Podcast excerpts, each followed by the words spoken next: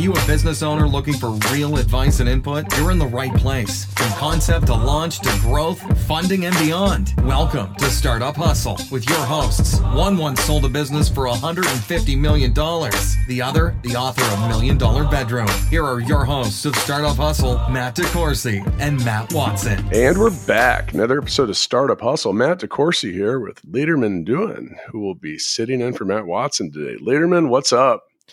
Well, thank you so much for the invitation. Just glad to be here. Yeah, we're gonna we're gonna tell an interesting story involving many countries, many nations. Um, I see here on my notes as well that you speak English, Spanish, Italian, and Portuguese. That's right. That's right. So, uh, would it be possible for you to say hello, startup, uh, hello, startup hustle listeners in one of those languages, so we can prove that this is true? The startup part is probably a, ah. yeah, because it's one of those that I don't even know what do we. In, in, Spanish is my first language, and I have to think about what do we call startups. That's a good point. Uh, you know, uh, compañía maybe, but uh, pequeña empresa. Yeah, pequeña empresa is what we call it. And Portuguese, Portuguese would be uh, Italian would be a uh, pic, piccolo empresa. So uh, I, I, assuming that that's that's the term terminology they use in uh, pequeña. Well, I'll let you. Compañía. I'll let you. I'll let you think about it. and, and, and, and, if at any point you want to drop some uh, any of those languages on us. So, uh, Liderman, you're the the founder of Bluepoint Two. Yes. And you guys do med- you have a lot of medical system solutions. Um, I believe that largely related to technical solutions and different stuff like that, uh, uh, document transfer. And that's some of the stuff we want to talk about. But you were recommended because one of our former startup hustle guests and friends, Donald Hawkins has told us that you have quite the story of entrepreneurship, um, including, you know, like, would just say, you know, it's probably best told by you. But I mean, what you've been, you've lived in many countries, but I believe we're going to start in Venezuela, right? Yeah, right. yeah. I guess we can start with Venezuela, and yeah, Don is is is an unbelievable guy. He, he and I are become you know really good friends. We're part of a pipeline entrepreneurship. Yeah.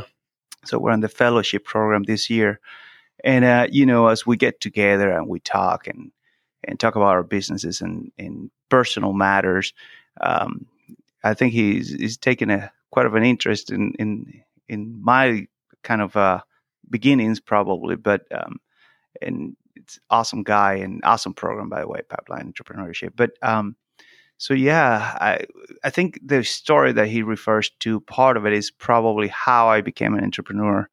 I think I was probably 13, 14 when it started with a orange uh, orange juice stand in one of the plazas, you know, one of the squares in the city. And this is in Venezuela. In Venezuela, in okay. a small town called Acarigua, is in the middle of the country, is farm town, and is a town that uh, just two little towns together, about uh, you know two to three hundred thousand people.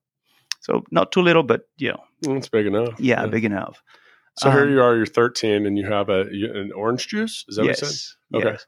So we notice first of all, you know, Venezuela tropical weather is hot, mm-hmm. and we see these orange juices popping up all over. You know, but people would just go and typically, you know, open or do their orange juice stand in a on a shade in a in a you know, kind of driving the traffic to you. And then we realized that why don't we just put it right in front of the bus stations when everybody's getting out of the bus and, you know, they're super hot and, and, uh, but that required for us to be there, right, on the hot spot too, right? So we did that over one summer. Um, so, you know, didn't have a school. So what do we do? Let's go ahead and, and, and do this.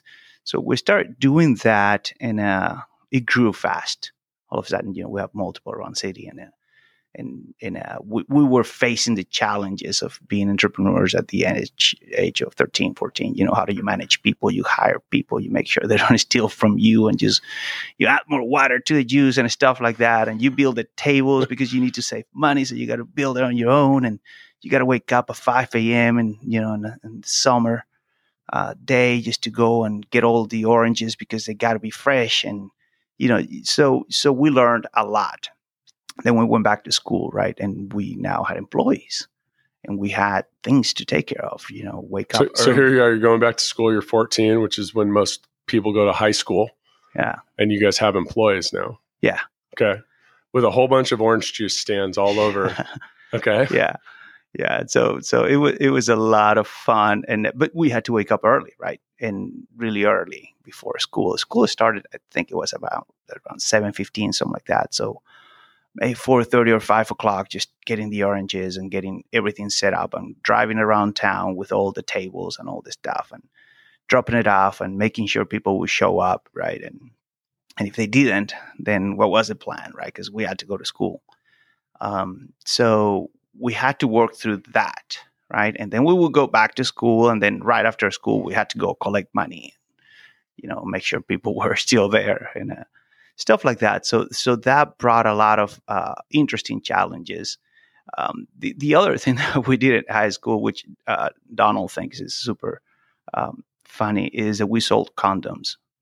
Okay. So, so my friend and I we bought a, a huge box of condoms from a distributor. Somehow we I, I don't even remember how we got in touch with this guy, and we just bought everything that he had. You know, like we'll, we'll buy the whole the whole you know container of condoms or not a container but you know boxes of condoms.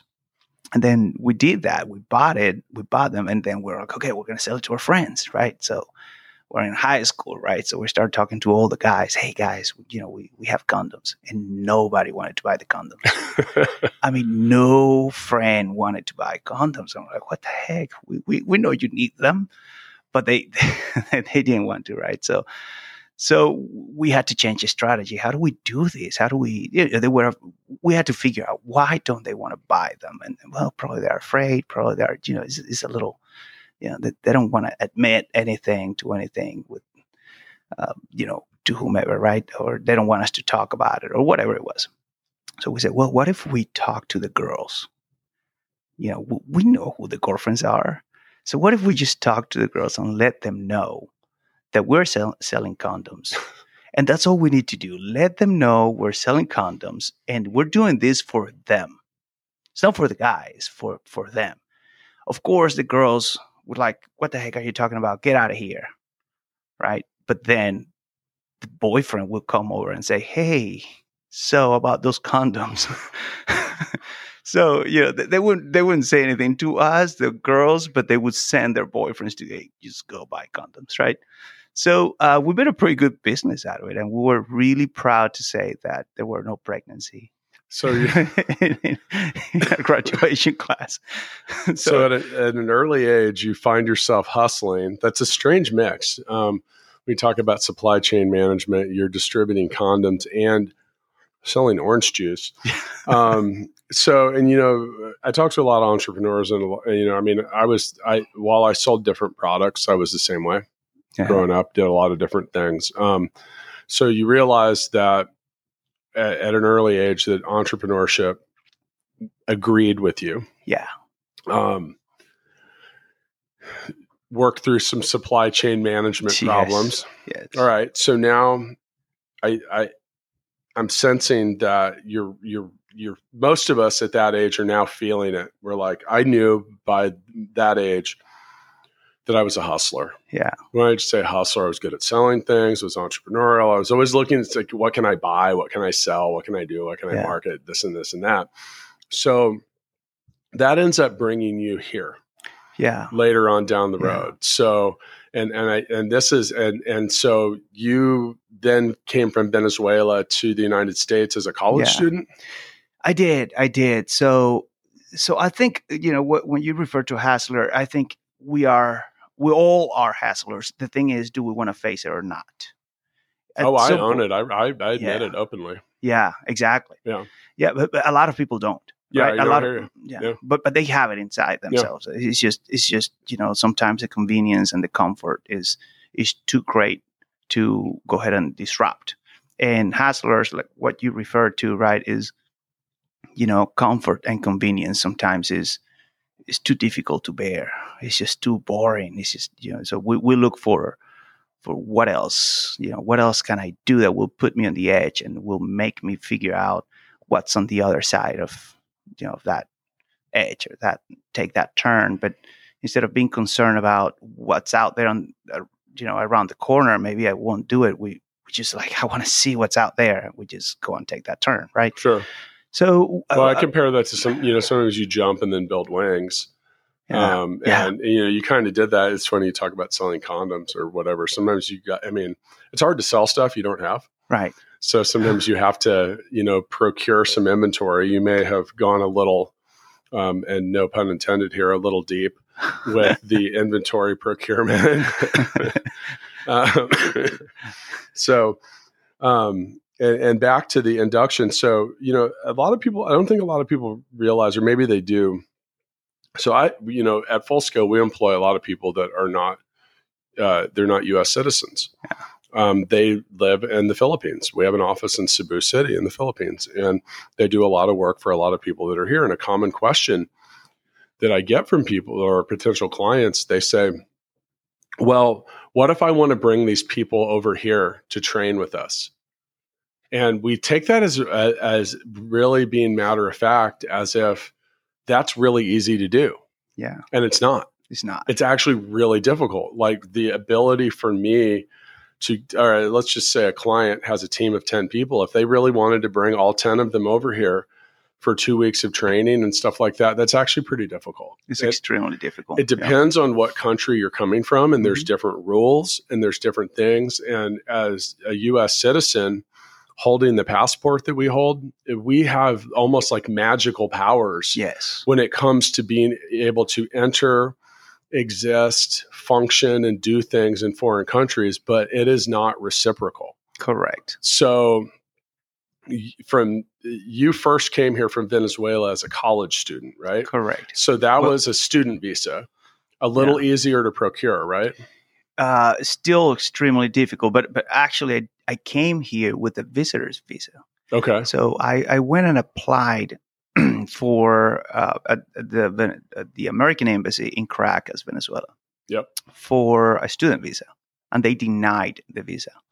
See, and that's my point exactly. Yeah. Like, was there a reason for it, or Well, yeah. The reason is, as a student, international student, you typically pay around three times more in tuition, and then on top of that, you have to pay that you have to have an account with not just that, but also all the cost of living for a full year, Mm.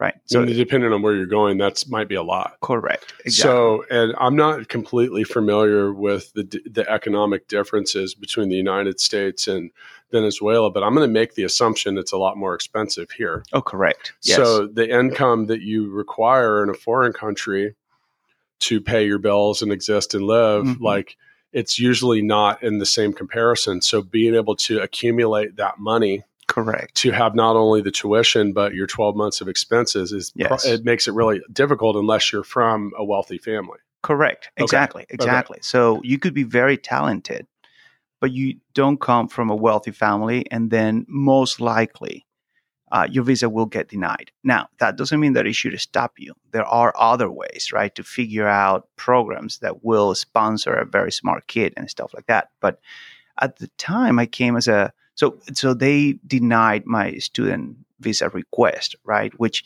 it was like a six month process just to get the appointment then you bring all your paperwork to the to the embassy and you are in line for hours and finally it's your turn and this guy just looked into my eyes and says nah you just want to stay there and live in, in the us denied. I mean he didn't even ask questions right or anything so i'm completely heartbroken and he does a big denied on the paper but he didn't do it on the on my tourist visa. And then I'm, i see an opportunity right there right? I'm like okay this guy did not or denied my student visa and put a big denied on, a, on another part of the passport that wasn't on, on the on my visitor's visa. So i called the college that i wanted to go to which i didn't speak any english at the time uh, zero. So um, and what i wanted to study first was english as a second language so and and I wanted to go to New York or LA. Obviously, that was not possible. That was you know a hundred thousand dollars a year, something like that for somebody like me. And I didn't have that kind of money, you know, selling condoms was good and orange juice was great, but not to that level, right? So, um, so I, I, I had my savings. I'd been savings for like three years, and I told all my friends and family members, I'm to move. I'm to leave the country. I see that uh, I need to see the world, and, and I want to know what it looks like, and I want to put myself on uncomfortable situations and see if I can overcome that. Nobody believed me. Nobody, you know, nobody thought that. At the beginning, they thought, "Oh yeah, yeah, yeah, sure, good, good idea, right?" But then I would. I, mean, I, would, I think a lot, I think it prob I, my my guess would be that a lot of people were saying that, yeah, and they'd say it a lot, and then most of them it probably never became or becomes a reality. right. Yeah. Exactly. Yeah. So it's like imagine Bezos saying, "I'm going to build a website where I'm going to sell absolutely everything, and I'm going to disrupt all the markets." And yeah, You're like, sure, sure, sure, you are. great. Hear, I hear Yeah. yeah, good luck with that, right? But anyway, so it's it's similar, you know. Even the people that love you at the beginning, they go, "Yeah, sure, we, we want to encourage you, and that's great. You know, follow your dreams, that's good." But then there's a point where they're like, "He's not going to do it," right? And I would hear my parents saying to their friends, "He's just not going to go anywhere. We're fine here. He's going to go to college in Valencia, which is where I raised was raised. We had an apartment there, and I mean, he's just going to be fine. He's going to stay here, right? So."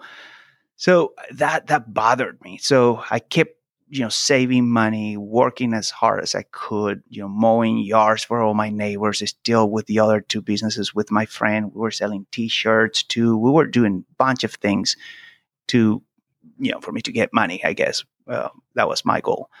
So visa is denied. The stu- the the the uh, the request is denied the tourist visa that I, I had was not denied, which is what he intended to do, but he, he put the big denied somewhere else. So um so I called the college here in Kansas City. And by the way, it was Kansas City because a friend of mine, a guy that used to work for my dad, kept saying, Hey, I have a friend in Kansas City, he can help you out. I'm like, why would I go to Kansas City? You know, we have plenty of cows here where we live. Yeah, I'm not going there.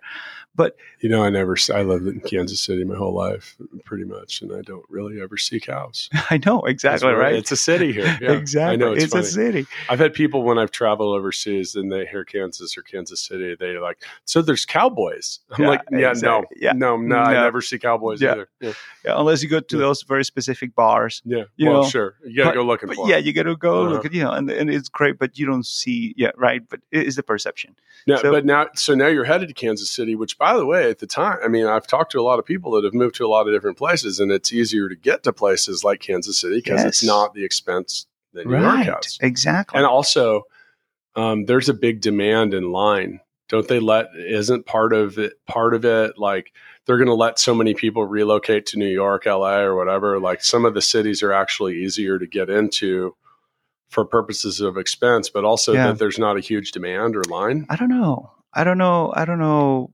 I don't know. I've, I've actually talked to I've actually now. talked to people in different um, cities and that have come from other places, and I would say, well, why did you choose here? The line was shorter. Oh, So uh, yeah, I mean, I'm, who knows? could knows? be. Could Okay, be. so so here you're now you see a crack and you have an opportunity to make it to Kansas City. So I show up to Here with Kansas our City. cowboys and our cows. Right. I show up to Kansas City with uh, about two thousand dollars, and I pay the first twelve hundred bucks to to go to college and uh, enroll myself in an English program, English as a second language. So you came you came here. You had two thousand dollars. Yeah, two grand total. total. No job, no income. no job, no income and you came here as a visitor. as a visitor. Okay. yeah. Which, by the way, you were only supposed to stay for so long, right? you're supposed to stay for six months. Okay, that's actually a long time. That's Yeah, that's not, not okay. So during that time, you were then you did enroll. Yeah, and I Okay. and I had to figure out what to do and how to extend my stay. Right. So I had to figure out and what to just, do with and you also just spent sixty percent of your available money. Yeah. on school. Correct. So, and I didn't have a car, and I lived in Lenexa, and college was in KCK. Uh, and For those of you not from here, that's about thirty minutes away. yeah, Yeah, so I 30 had about a thirty minute span. with no public transportation Yeah, from and there's not to other. buses. Yeah, yeah. So I had to figure out transportation too. So I took a, a taxi the first day. Right, it cost Well, me forty I was going to say dollars. expensive. Yeah, I think it was forty five dollars. So I show up to the college, you know, at forty five dollars less, right? And I'm like, today, before I go home, first of all, I don't know how I'm going to get back to where I'm staying, right? Because I can't pay another 45 bucks. So somebody's going to have to give me a ride. So I'm going to have to convince somebody, figure out who has a car from and his you, place. and you don't speak English. I don't speak English. And I show up to to to to the school, right? And they're like, okay, I think the question, well, what, what's your name? And I said, I'm from Venezuela. And they right away pointed to the classroom number one. And they're like, okay, you go there, like the most basic, you know, class. And I'm like, okay, now, and this is literally like kindergarten Yeah. English. Yeah. right. Exa- exactly, exactly. They were teaching me the colors, the numbers, the, Right. know, all that. So that's how that's how I started. But uh, but then I met a, a guy there who had a car. I said, hey, "Could you give me a ride?" And and he was another entrepreneur. The guy and the guy's like, "I'll give you a ride today, but do you need me to pick you up tomorrow?" There, Like that would be awesome. It's like- Amazing. It's like thirty dollars, thirty dollars a week, and I'll pick you up and I'll drop you off. Hey, there you go. So- Sounds like a pretty good deal. So it was a pretty good deal. Yeah. So, so so right away I solved a problem. I solved it. I'm assuming this was another Spanish speaking. yes. Okay. So Yeah. that makes sense for you too. All right. Yeah. But uh but anyway so so long story short you know every every single thing was new to me the first time i saw a person that i knew here in kansas city from my life you know um, before i moved here was two years later every every interaction with every person every street every everything was new to me for two years And not only that, all right. So you talk about all right. So when I traveled to the Philippines in Cebu, Cebu is I, I refer to it as being very user friendly Yeah. for Americans because all the signs, everything's in English. Now, when I was in Belarus last Yeah. year, not the case. right Most people don't speak English. Nothing is written in English unless you're in like the Hilton.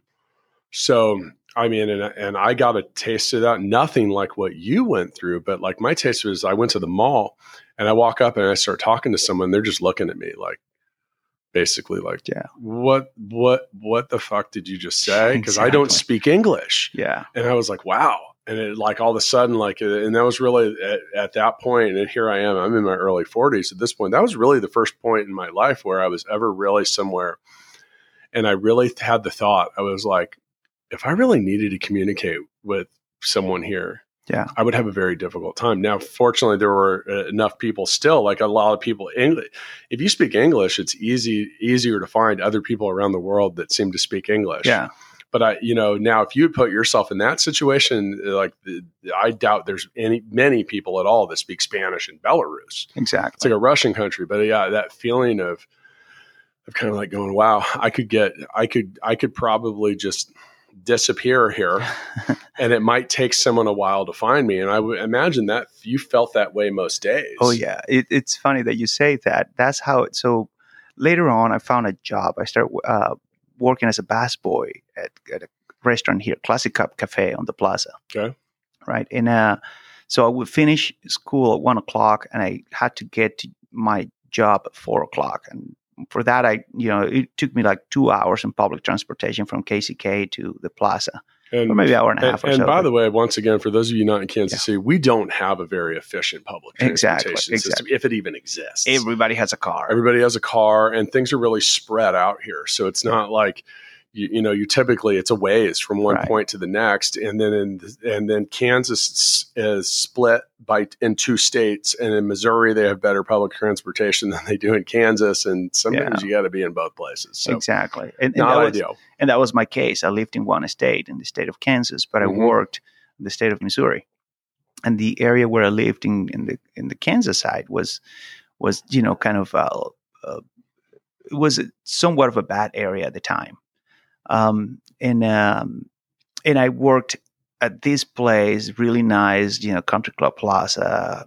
this restaurant as a bass boy, and I worked long hours, and I would leave, I would get out of there around ten thirty, I think, and I had I had to take the last bus that would drop me off in the downtown of Kansas City, the Missouri side, and then pick take the last bus that would take me to Kansas City, Kansas, on the Kansas side, and then I had to walk around, uh, I think like 20, 23 blocks Um, couple miles. Yeah. yeah, in the middle of the night, you know, kind of, in, you know, it, it was a scary town. And what what you're saying, I mean, I could easily disappear here. Yeah. That's how I felt every night. I mean, not to mention, and let's throw the realist part of this is like, I mean, here you are walking around. It's Mhm. admittedly not the greatest part of town, Right. but imagine that you got hassled occasionally. What are you doing here? I know. Why are you what, what what are you up to? I'm just trying to walk home, but but if you speak nine words of English, or I would imagine now, now. But here's the thing: is like you speak four languages now. So at some point, Yeah. you didn't speak. You spoke Spanish, but you didn't speak Italian. Maybe No. Portuguese. No. no Okay, no. because Portuguese is the native language of Brazil, right? Yeah. Correct. Okay, so there were a lot of people probably in the and Venezuela, and No, really. It- they're- those are next door to each other, aren't they? yes. Yes. Okay. So you, we do have a big population from Portugal. Yeah. And hmm. and but they all speak Spanish. there. Right. So it's not that. I mean, I would hear Portuguese, and, and the same thing with Italian. I would hear those languages, Yeah. but I didn't speak them. not not common here. Yeah. So so all right. So and because like I said, the the kind of what we're we're going with here is trying to give, you know, on Startup Hustle, we're always trying to give you a story or a topic or information. And there's so many entrepreneurs that have come from somewhere else. And, you know, like, hey, here's a reality. Like I'm a mm-hmm. middle-aged white guy that lives in the suburbs. I haven't. I didn't. These these kind of challenges are not not things that I ran into. They were. I've always lived in this. That I've always spoken English. I'm a Yeah. terrible linguist. I failed Spanish in high school, so bad. But you think about what you're now having to overcome. So, at some points along the way. So, all right. So you have a job and you're in school. How fast did the adoption of the English language occur? And did you use things like your job to try to learn more Yes. and accelerate that? That's exactly right. So that's why I chose Classic Cup Cafe on the Plaza. Actually, I chose by you know they hired me, but Sure. I, but I was looking for places where I I would I would be forced to speak English, and I had a Yeah. little notebook that would fit in my back pocket with a little pencil, and I carried that thing everywhere. And I would ask you questions, and you would tell me something. I would tell you just I would ask you to write it down, or to tell me how to spell it. And people sometimes people one thing that I found out is that it, it's is innate on, on humans to be good to others Yeah, sure. if you are asked respectfully. Yeah. And and that, you know, that was a key to me. If I if I am good to this person and this person can see that he or she can help me because and and I'm respectful to you know to them that they will help me out. And in most cases, 99%, 98% of the time, people would do something good for somebody else. So I would do that and I would carry this little notepad, right? And I would make sure the next time I saw that person, that person knew that I learned from what he or she Sure. taught me. Good way to good way to get to the, you know this reminds me a lot. So when I uh I used to live in Colorado. I lived there for four years, lived in Durango. And the whole time I worked there, I was a bouncer. So I worked at the door of different bars. But with that, some of these bars had restaurants and different things. And at one of the places, there was, uh, um, I can't even remember where the guy was from, but he was a Spanish speaking, you know, he worked in the kitchen. And he would come up and uh, do kind of like what you're talking about. He would talk to me for a few minutes, just here Yeah. and there. But he was always asking me, would always something, how do you say this, or or asking just different things. And and but you saying that, like he was he was respectful, and I could tell like he just wanted to learn, and like Yeah. I don't know, he just wanted. I mean, really, in the end, he just wanted to do better for himself. Right. And I appreciated that. Like I never really thought I haven't thought about that for man a, a really long time but he'd come and sometimes you know and occasionally he'd just like have something and he'd be pointing at it Yeah, you know you'd- Exactly. you'd say like i don't you'd say i don't know that's Yeah. you say it like this or whatever it Yeah. was or and different stuff but um yeah and and but then the interesting thing was is um um one day he was just gone Oh, he was just gone and i didn't know where and i, I saw one of the other guys i saw him with that used to see him with regularly and he had just left like Yeah. he just one day just left he went back Yeah. to where he was from Yeah. i don't know if that was forced or something else but he was there and then he wasn't yeah. so so a lot of these guys too that I would work around, and there was a, a large so, and that was Southwest Colorado, so which is actually pretty close to Mexico. Like you're one state away. So there was a, a, a lot of um, of Latino population, but most of those folks were there working, and they would send all of their money home. Yes. That- I mean, literally, like ninety percent of their money they were Yeah. sending home too, because it made such a significant difference there. So I wasn't really confused on many levels, like how they were even Yeah. surviving and paying to get by. So Yes, it was definitely a struggle. Okay, so you're learning words. so yeah. So I'm learning words. You're in school, Yep. Yes, I and am. now did you make? it I'm assuming you're you're moving to studying things other than English at some point. I did. I did at some point. So then I went to Johnson County Community College But- here. in but wait a minute. Yeah, go ahead for it. After six months, how'd you end up? How we, You we skip that part. that yeah, I don't want to skip that part. So, because I think that's the interesting part. Because you were here on a visitor pass. Yes. which means you either got a student visa or you just stayed, Yeah. So I or got both. yeah, or both, right? It so I got and it, it was somewhat of both actually. Uh, I got what is called an F one visa, Mhm. and, and uh, the F one visa is a student visa, but they give you a, a well, gosh, I forgot the the number. So it's easier to get a student visa once you're already a student here, right? it's somewhat a little yes. It's got to be a little bit easier. it's easier. think, yeah. It's easier, and Okay. that's what I have figured out. You know, this guy will deny it, but if the college give me this, uh, and I forgot the F twelve, I think, uh, which is the form that they fill out requesting or basically saying the school wants this student to to study here. Okay, sure. right. So and then so you I, have an endorsement. yeah, I have, yeah, like an endorsement, and then I use uh, I applied for an extension of my state, which they can grant it, and because I had this F twelve, they granted it for another six months, I think. But by December, I had to go back to Venezuela, and I did. Right. So and and So now you've gone back, and you don't know if you're even going to be able to come back. correct. Okay. Correct. So I don't even know if I'm going to be able to come back. Um, and I, I, I don't remember. I didn't have to go to the embassy. I think because the F12 or uh, gosh, yeah, I think it's F12 the form. I can't remember right now. But actually, I buy my ticket. I come through Miami. I get you know through customs. I'm at customs, and they sent me to this little room. They said, "You, you got to go there, dude. There's something fishy here with your paperwork, right?"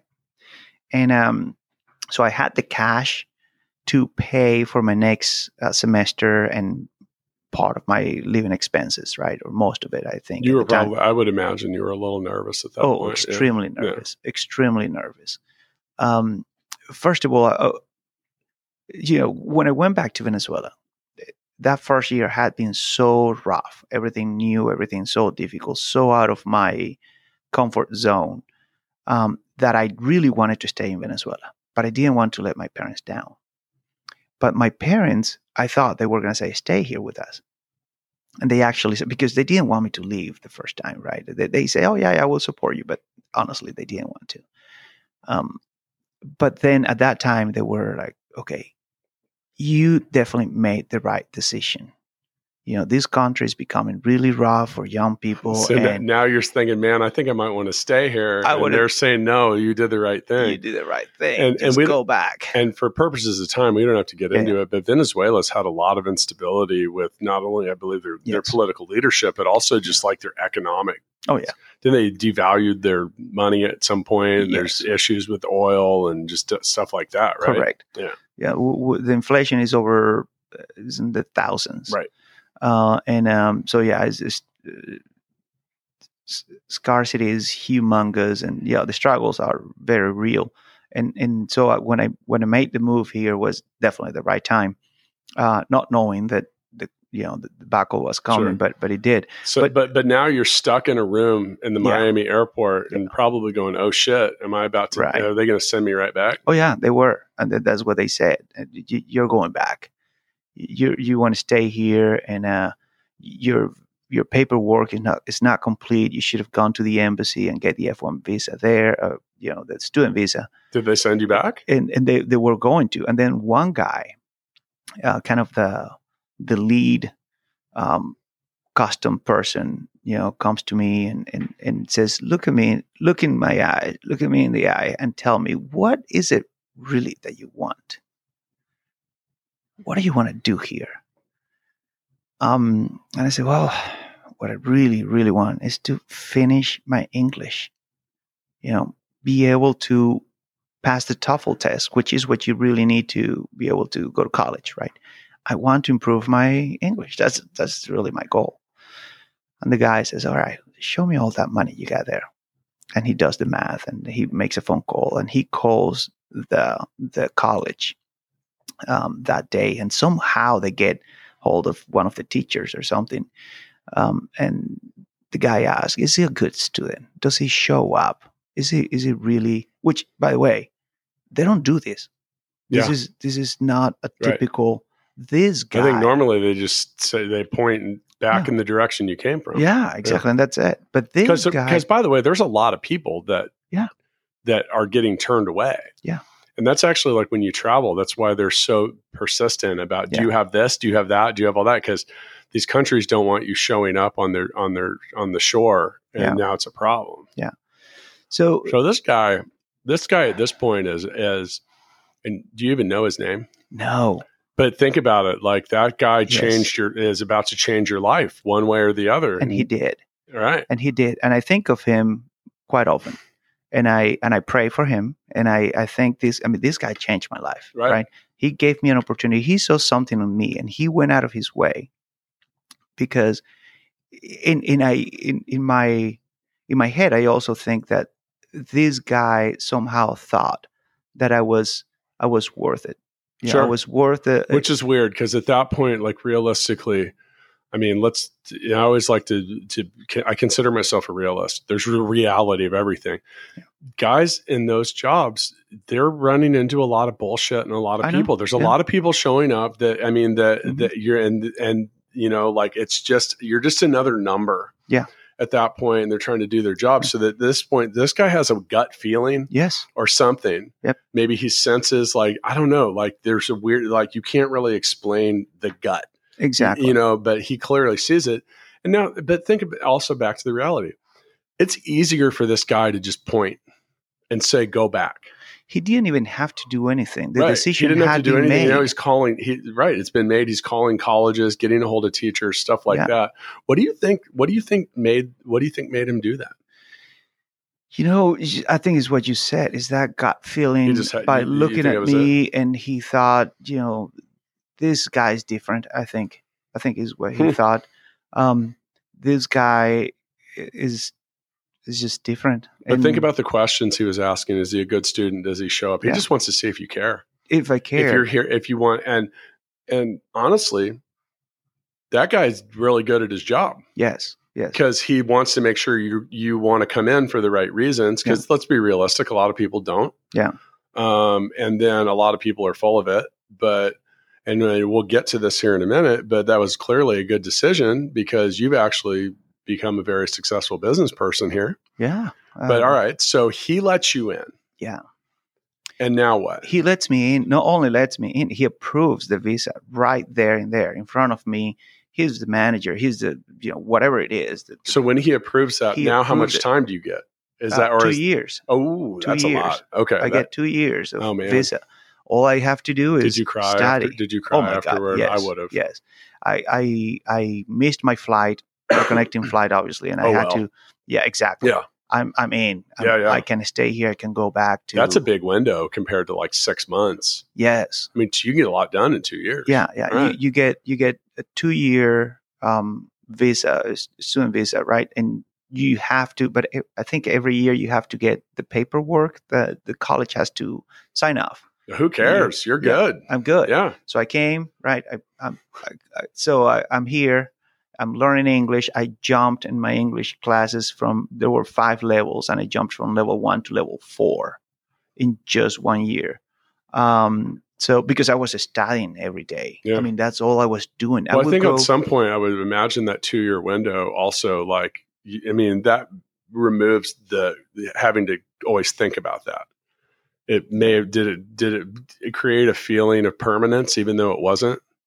like um, you say hey i don't I, I have time i can do this like Right. i don't have to worry in six months i got to do this again because you could have actually left and then come back right during that two year window like now Yeah. with that approved like you can travel back and forth Yeah, between yeah. home Mhm, Uh, and- Correct. and so many people I know that have come from from other countries, they're insecure about doing that on some Right. levels because getting back is always the challenge. Like there's so many stories and issues and things that could Right. come up, but now you actually have a green Right. that green approved stamp, which Yeah.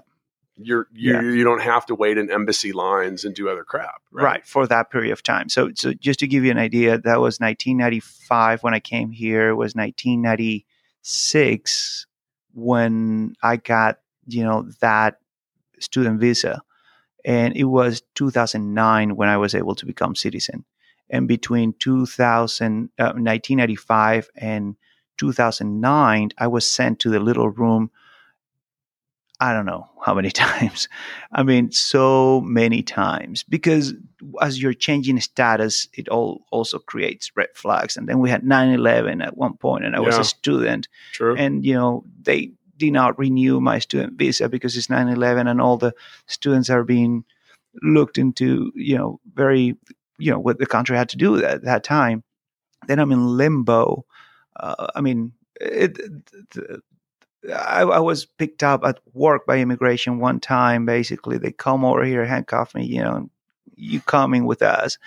And then I had to go in front of a judge and present my case. And I was in deportation removal or whatever process is. I know, I know the immigration law in this country. Like, I mean, it's I unbelievable. imagine, yeah. But but I had to go through so much, and and then you know, it's basically you have to leave the country, or you can apply here and go in front of a judge and you know present your case and i did and presented my case and it took a long time close to a year i guess pre- pre- preparing for my case in which i couldn't study i couldn't work i couldn't do anything here. But i had met you know love of my, my life my wife and we were dating and she's american and she says you know what? Let's this we'll get through this together.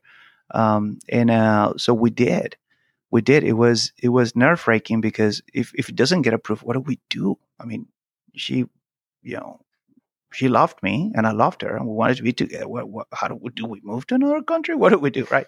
But anyway, we we got through it. Um, but before that, before then, you know, just and I know because of time, maybe you want to cover a lot more stuff, but. But before I met her, you know, when when I was I got my student visa, was going to college, I did it again. I, I moved to Italy in a very similar way.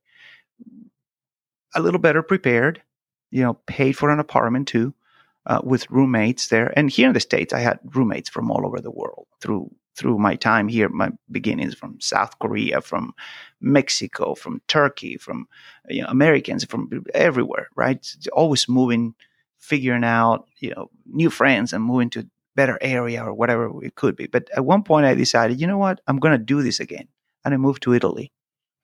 And I, it, it, the struggles were very similar. It was the same thing showing up in the morning to a class and asking me, you know, where are you from, and I'm or what's your name, and I'm responding, I'm from Venezuela, something like that. And they're like, okay, you go to that little classroom right there. Right? You go with the kids. Uh, and uh, and I did that again um, in Italy, and then Brazil. I already spoke Portuguese at, at the time.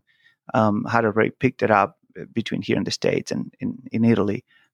Um, that was a little easier and, and, shorter in term. But then when I came back, you know, I had the, the struggles of immigration again uh, with work visa, student visa, and all that. Um, then got married, and you know, and uh, did that make it easier at that point? Yes, it did. At that point, uh, at that point, made it a lot easier. And now you get into a different process in which, well, you just need to stay married right? And well, so you've gone through you went through the visitor visa process, the yeah. student visa process, and work visa. There was a gap in there, the work visa process. Yeah. At some point, they literally you had to go to court and make your case. Yeah. And at this point, you've been in the country for 15 years.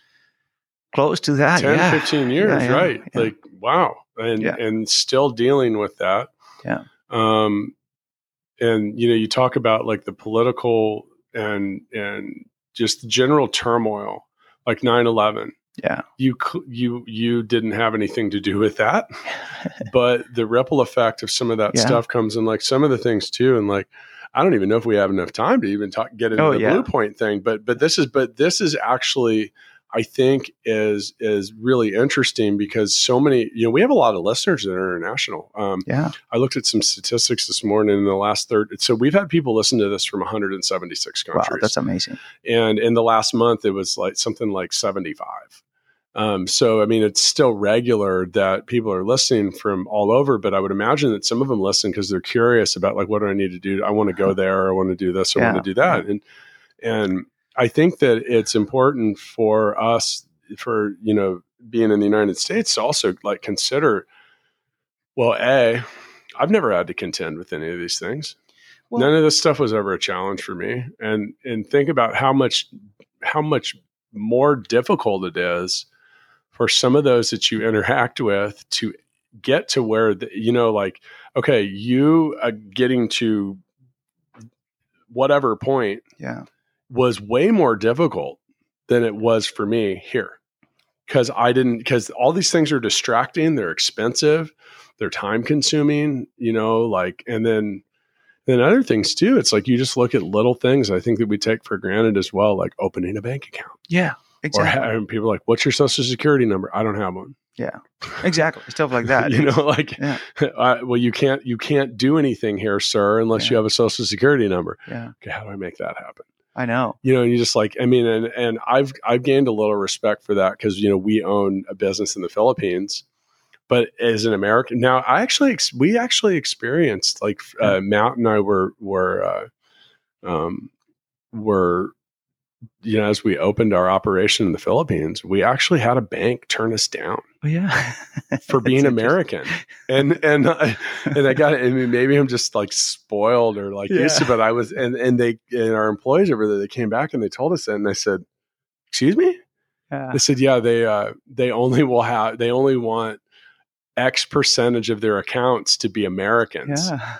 And I said, "What the fuck? Like for real? Like my money's the same color? Like let's I mean, I'm trying to put a lot of it in." And they said, "Well, we can go back." I said, "No, I don't even want to do business at that bank." But Yeah. that was I mean, and here I am once again in my early 40s. That was really the first time that that I had experienced that. Um, you know, since then, you know, we've I've now participated in owning uh, uh, uh, opening or operating businesses in Belarus, the United Okay. States, the Philippines, but as we consider our own you know expansion and the different things that we do like we looked at things and we're like okay we're already in the philippines it's Yeah. way easier to just branch out and expand there than it would be to now open an office in venezuela Right. brazil argentina some of those things that Right. that you know that aren't in 13 different time zones Right. No way but yeah that's that's uh yeah that's interesting and i think that really what we did here is we we you know you told a story like i mean and, i know we brought we brought you in we were going to talk about the company you started and i still want to do that by the way you can go to Bluepoint two. that's the number two dot com but I, I think that this real like I said was a really interesting story just to give a little bit of perspective about you know like I said you just it's easy to look at people at, that have art they're like oh wow that guy did great and he's not from here they're like whoa but like for real it's almost like you need a multiplier on that success factor because the amount of bullshit and and Yeah. hurdles and obstacles and things you have to climb over and you just even talk about other things too like coming here 2000 bucks 1200 of it goes to well 1200 of it goes to school 50 of it goes to a cab ride to Yeah. school now you're down to 750 bucks think about that like you don't speak the language you had a place to live at that point i'm Yeah. assuming just like being a roommate or someone I had some- a place to stay and I no job no no income job. Yeah. I had that- to pay this guy. I can't remember now if it was like 400 bucks a month. He was charging me to, to mm. sleep on his you're, couch. you're broke. You're broke the moment you got here then. Yeah. And you know, like I think that when we talk about being bootstrapped, Yeah. I mean, that that's pretty much the story of it. So, and we don't have enough time to get too far into it, but I mean, really the the way that that this resolves is, you know, you've done a lot of really interesting things. You've worked for um, you know, you've you've been successful in designing, managing, building, scaling different technical solutions and sales operations for five Fortune 500 companies you know, mid-sized startups in the Middle East, Europe, Latin America, here in the U.S., and you know, just like continuing to do that. Um, and now, now at Blue Point Two, you're um, you're creating technical and medical innovations that Yeah. that you want to give us a couple minutes about what Yeah. you're doing there and where I mean where did all this end up coming Yeah. to? Yeah, definitely. So, so yeah, no, no, great. It's um. So I worked for for uh, at one point. Finally, I was able to get into. Uh, uh, I worked for multiple companies here in Kansas City. You know, but uh, you know, DST Systems, Lockline, which part of Lockton at the time, and then then I found a job at Cerner, and with with that, I, I think I developed. Um, I developed a lot of respect and also a lot of uh, uh, desire to really work in healthcare. Mm-hmm. Um, and um, so I worked at Cerner for about eight years, seven, eight years, and I grew my career very fast at Cerner. Uh, every year I was getting promoted almost, um, but it, it was a it was a wonderful um, career and great time. Some of my really good friends that are still my good friends is from my time at Cerner. So uh, I I have a lot to uh, to thank Cerner for. And um, and then I went and worked for other companies, but I, I, always knew that I at some point I have to do my own thing, and and I felt that everything that I had been doing in my life and all the challenges and all the good things uh, were training me for that moment when I could take a leap of faith and say, you know, I'm going to leave the comfort of a, of a good company and a good path to, you know, that VP level, director level, that executive uh, level, um, and and I I need to do my own thing, and um, so so in order just to get to Blue Point two, uh, you know, let's start with the name Blue Point number two, right? When when you open your your map on your phone, right, and you you click on just to see where you are, you're going to see a blue point. That's where you are now. The interesting thing is, what else? Where are you going to go to now? What is it that you're going to do? And we want to do is with Blue Point Two on the medical field is whatever that next appointment is, whatever it is that uh, that care you need, we want to provide absolutely everything you need to be informed and ready and share that with the provider so they can also be informed and ready for you and take care of you. So from the forms, from the location that you need to go to, from um, you know uh, the instructions of what you need to do, medications you need to stop, how you prepare for your appointment, videos you need to watch, um, all of it, the transportation and, and so forth. So so that's what we coordinate, and we coordinate that uh, by leveraging other companies or working with other companies as partners. Uh, you know, uh, some of them are in the medical field, like Cerner. Um, uh, we have a good relationship with Cerner. Uh, Uber Health, you know, if you need a ride and you you have to get to your appointment, but you don't have a ride, and your appointment is a surgery. Let's say, you know, how do you get there, right? For the hospital, the hospital wants to make sure you show up Mm-hmm. right? Um, so the hospital gladly will pay um, for that Uber ride just to get you there. Uh, from the transactional aspect, you know, how do we transact your payments? How do we make sure you you are aware of your financial responsibilities and that you can request a payment plan if you need to from from um, our application. So so that's what we have built. Part of what we have built with um, Bluepoint Two and our software Viewpoint uh, this moment, but it, but it wasn't easy to get there, right? Like you were saying, it's it's it's, it's, always rocky, right? So everything started when one day I decided, okay, I'm I'm, quitting my job. I, a com- I was working for a company out of San Diego, and I'm going to start my own thing. So I'm running around my neighborhood, and uh, you know, I took a long run, uh, probably six, eight miles, I don't know, and I'm exhausted at the end. And and all of a sudden, an idea popped in my head. Oh my God, you know, I can do this, and this would be a great software, right? So I get home and I get on a whiteboard that I have there, and uh, I worked until like midnight. And then I wake up early and I go and meet a friend who owns a company, is a brilliant architect. Um, and I say, Hey, I have an idea. Help me out with this. And we worked from like 8 a.m. until like 8 p.m. Just he and I on this room in front of this whiteboard designing this solution. And we figured it out. We figured out exactly what we needed to do, how it would work.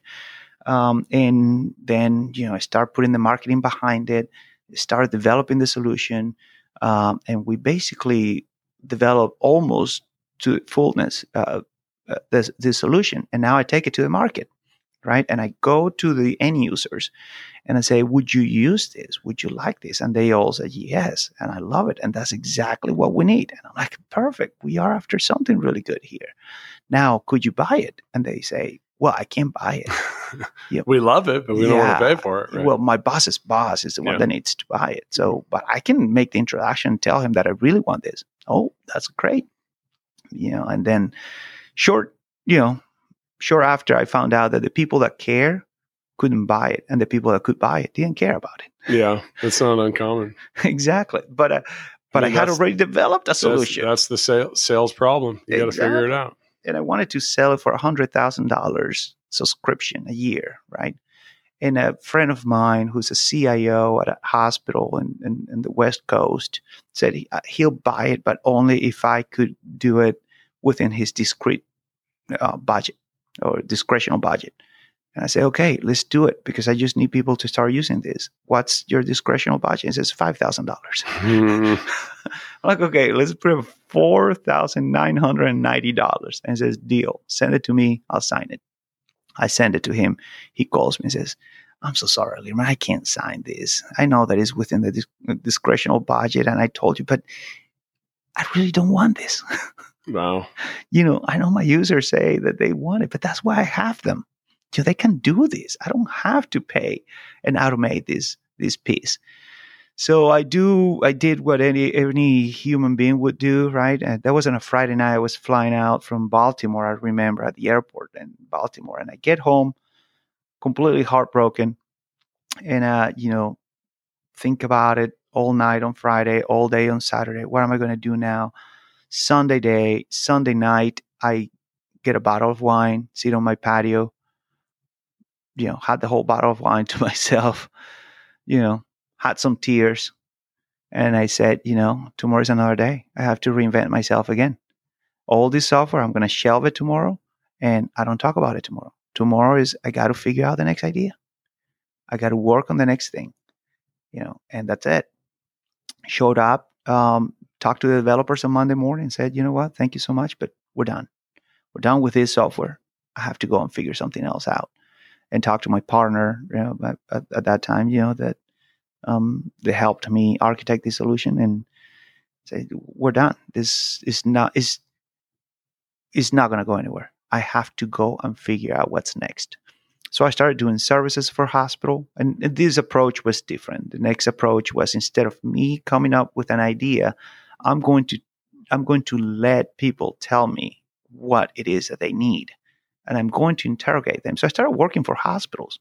You know, I would walk the floors with the nurses, doctors, and I would do services that they would pay for in order for me to, you know, my knowledge basically in healthcare, right? And and through that, I would learn from them what is it that you really need, what is it that would be very helpful, and how would you be able to purchase something like that? Would you have signature power on that or not? and how are the electronic medical records going to take that? Uh, is, are they going to see like competitors or these other companies? And you know what products exist today? And I started just doing that process, right? A very lengthy process, uh, although it was expensive, but I, I was getting paid for my services to be in these conversations with these, you know, uh, decision makers at the hospital levels. So uh, level. So I I did that for quite some time until I figure out, okay, here is a good problem to solve, and what you know I described as viewpoint. Uh, but now I need to go and see is this a problem that everybody has, and then you have to see where is the market going. And there's a lot of guessing there, right? What's going to happen? At the time, you know, the Affordable Care Act had just signed. Is this going to, you know, the the rollout of meaningful use, which is, you know, part of what uh, dollars were injected into healthcare for technology, is it going to affect this and so forth? So then you go through the regular regular process of figuring out: do you have something that the market wants, right? Um, but it was different. It, at least I had a problem based on on are they do they want this? But now me developing something to then realize that the market didn't want it. Right? I had not developed anything yet, but I was talking to you know healthcare providers out there and you know about this solution and and that's that's what we did and then we started just looking for organizations that would buy pieces of it you know okay so out of everything that we do here you know would would you pay for the payment payment processing app or the transportation app or the forms app you know or the texting communication with the patient and so forth? Um, so and that's how we start funding our development. It has taken longer right? But we haven't taken a penny from anybody. Right. uh, so it's all it's all uh, growing organically. And uh, you know a lots of it has been my own money and a lots of it has been or most of it has been clients paying for the solution so it's always that validation process that never ends right? That even when when you have 50 clients now okay how do i get to 250 and then you know things in many cases have to change. You're validating your application you're validating who those new clients will be and you're adapting and morphing into to what the market expect expects or wants. Um, so that validation process never ends and it has never ended in, in, in for us. Um, but yes we, we're building something really neat. We have some good clients. We, we keep getting more contracts and better contracts. And uh, we grow our team very gradually right? We don't want to grow up too fast when it comes to uh, head count and, and expenses right we want to keep everything in check because we're still validating the market is telling us yeah we like what you have but uh, show us more and we want to make sure that we show more before we you know we put more money into it but And and if you guys want to, if you li- listening want to go check out what Liderman and Bluepoint Two does, you can go to Bluepoint. It's the number two dot com. Liderman, thank you for coming in and telling us this interesting story. Um, we, uh, um, I mean, you know, like I said, if, for those listening, it's just it's just a, such a different reality to bring to import hustle here into the states. So, um, if you get a chance, you can always check us out on Instagram. We are at Startup Hustle Podcast. Liderman, thanks again for coming in. Matt, and thank uh, you so much and we're gonna we're gonna keep up with the progress of Bluepoint Two. Um, see you next time. thank you Thanks so much for listening to this episode of Startup Hustle with Matt DeCoursey and Matt Watson. For more great content and to stay up to date, visit startuphustle.xyz. And if you enjoyed today's episode, please rate and subscribe, and we'll catch you next time on Startup Hustle.